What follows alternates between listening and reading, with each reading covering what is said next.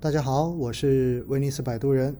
今天下午有在支付宝给大家做普及基金投资知识的直播。那么在这个直播的最后呢，主持人问了一个网友在公屏上面所发的问题，那就是问最近市场到底怎么看。所以呢，我就把这一段剪辑出来，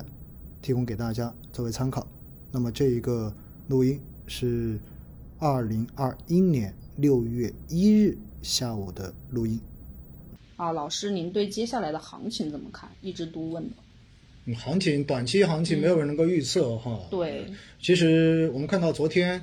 呃，央行已经调升了这个外汇的存款准备金率，其实这是针对最近人民币汇率升值做出的一个非常直接的反应，而且这个调升是十四年以来的第一次调。嗯而且调的这个幅度还比较大，上调了两个点，嗯对吧？其实这就是直接的在警告市场，你不要再赌人民币单方面的升值了。啊，因为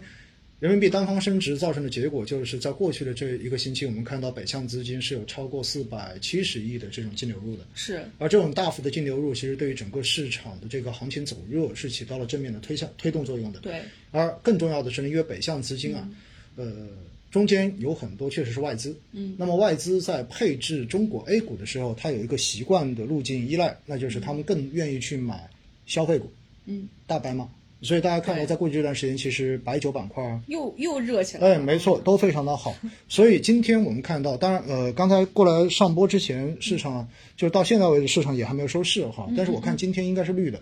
那么现在应该没有没有变，应该没有变红哈。所以呢，这就证明昨天央行的这一个措施，应该多少是起到了一定的效果的。降温。哎，对，就是让大家就是不要单方面的一致预期，单方面一致预期其实很容易造成市场就是出现。风流，哎，对，就狂不呃急不涨不太直接不太正常或者不太不健健康康的这一对种走势吧。对，所以我觉得这个动作应该做的还是比较及时的。嗯那接下来市场会怎么走？那么从目前来讲呢，其实五月份以来哈，嗯现在到六月一号了嘛，其实整个五月份大家看到，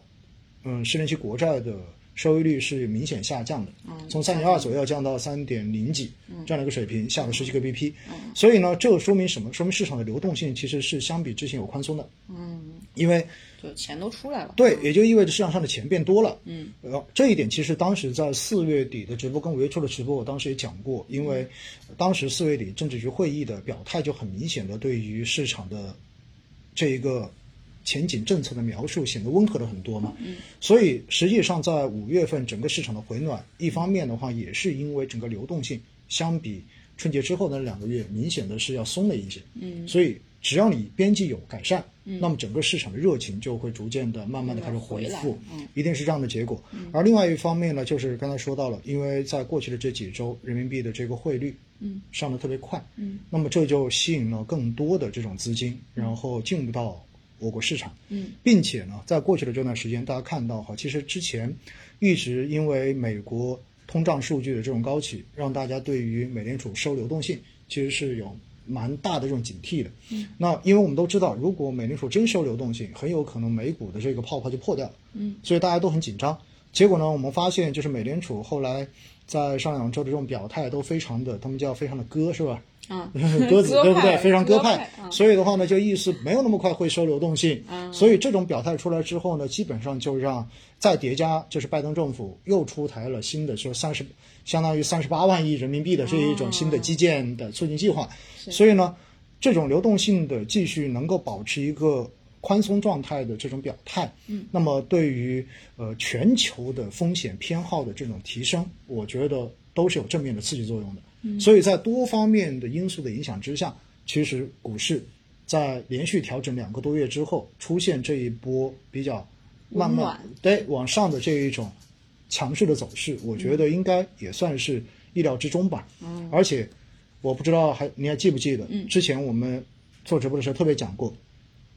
呃，基金真的要买就要跟大家反着走。对对吧？对我们看四月份整个新基金的发行量已经降到冰点冰点了了，对所以对对对当时在四月份的直播中间，我就一直跟大家说，呃，基金反着买，别墅靠大海，对不对？嗯 所以现在来看的话呢，果然这个指标还是相当准的。是嗯，所以接下来的市场会怎么走呢？我的看法是什么样子的？首先，就大家对于持续性的这种趋势性大涨，嗯，我觉得大家还是更谨慎一些吧。我觉得现在的市场可能也并不具备这样子的条件嗯是。是，而且呢，前期就是连续的这几周的连续上涨哈，有很多板块，我们看到有很多人在各个场合都反映说，哎，好像已经，呃，春节之后的所有的跌幅都已经抹掉了，嗯，甚至于都已经开始到止盈线了，嗯嗯。那么其实到了这种时候，你会发现有很多人可能就慢慢的在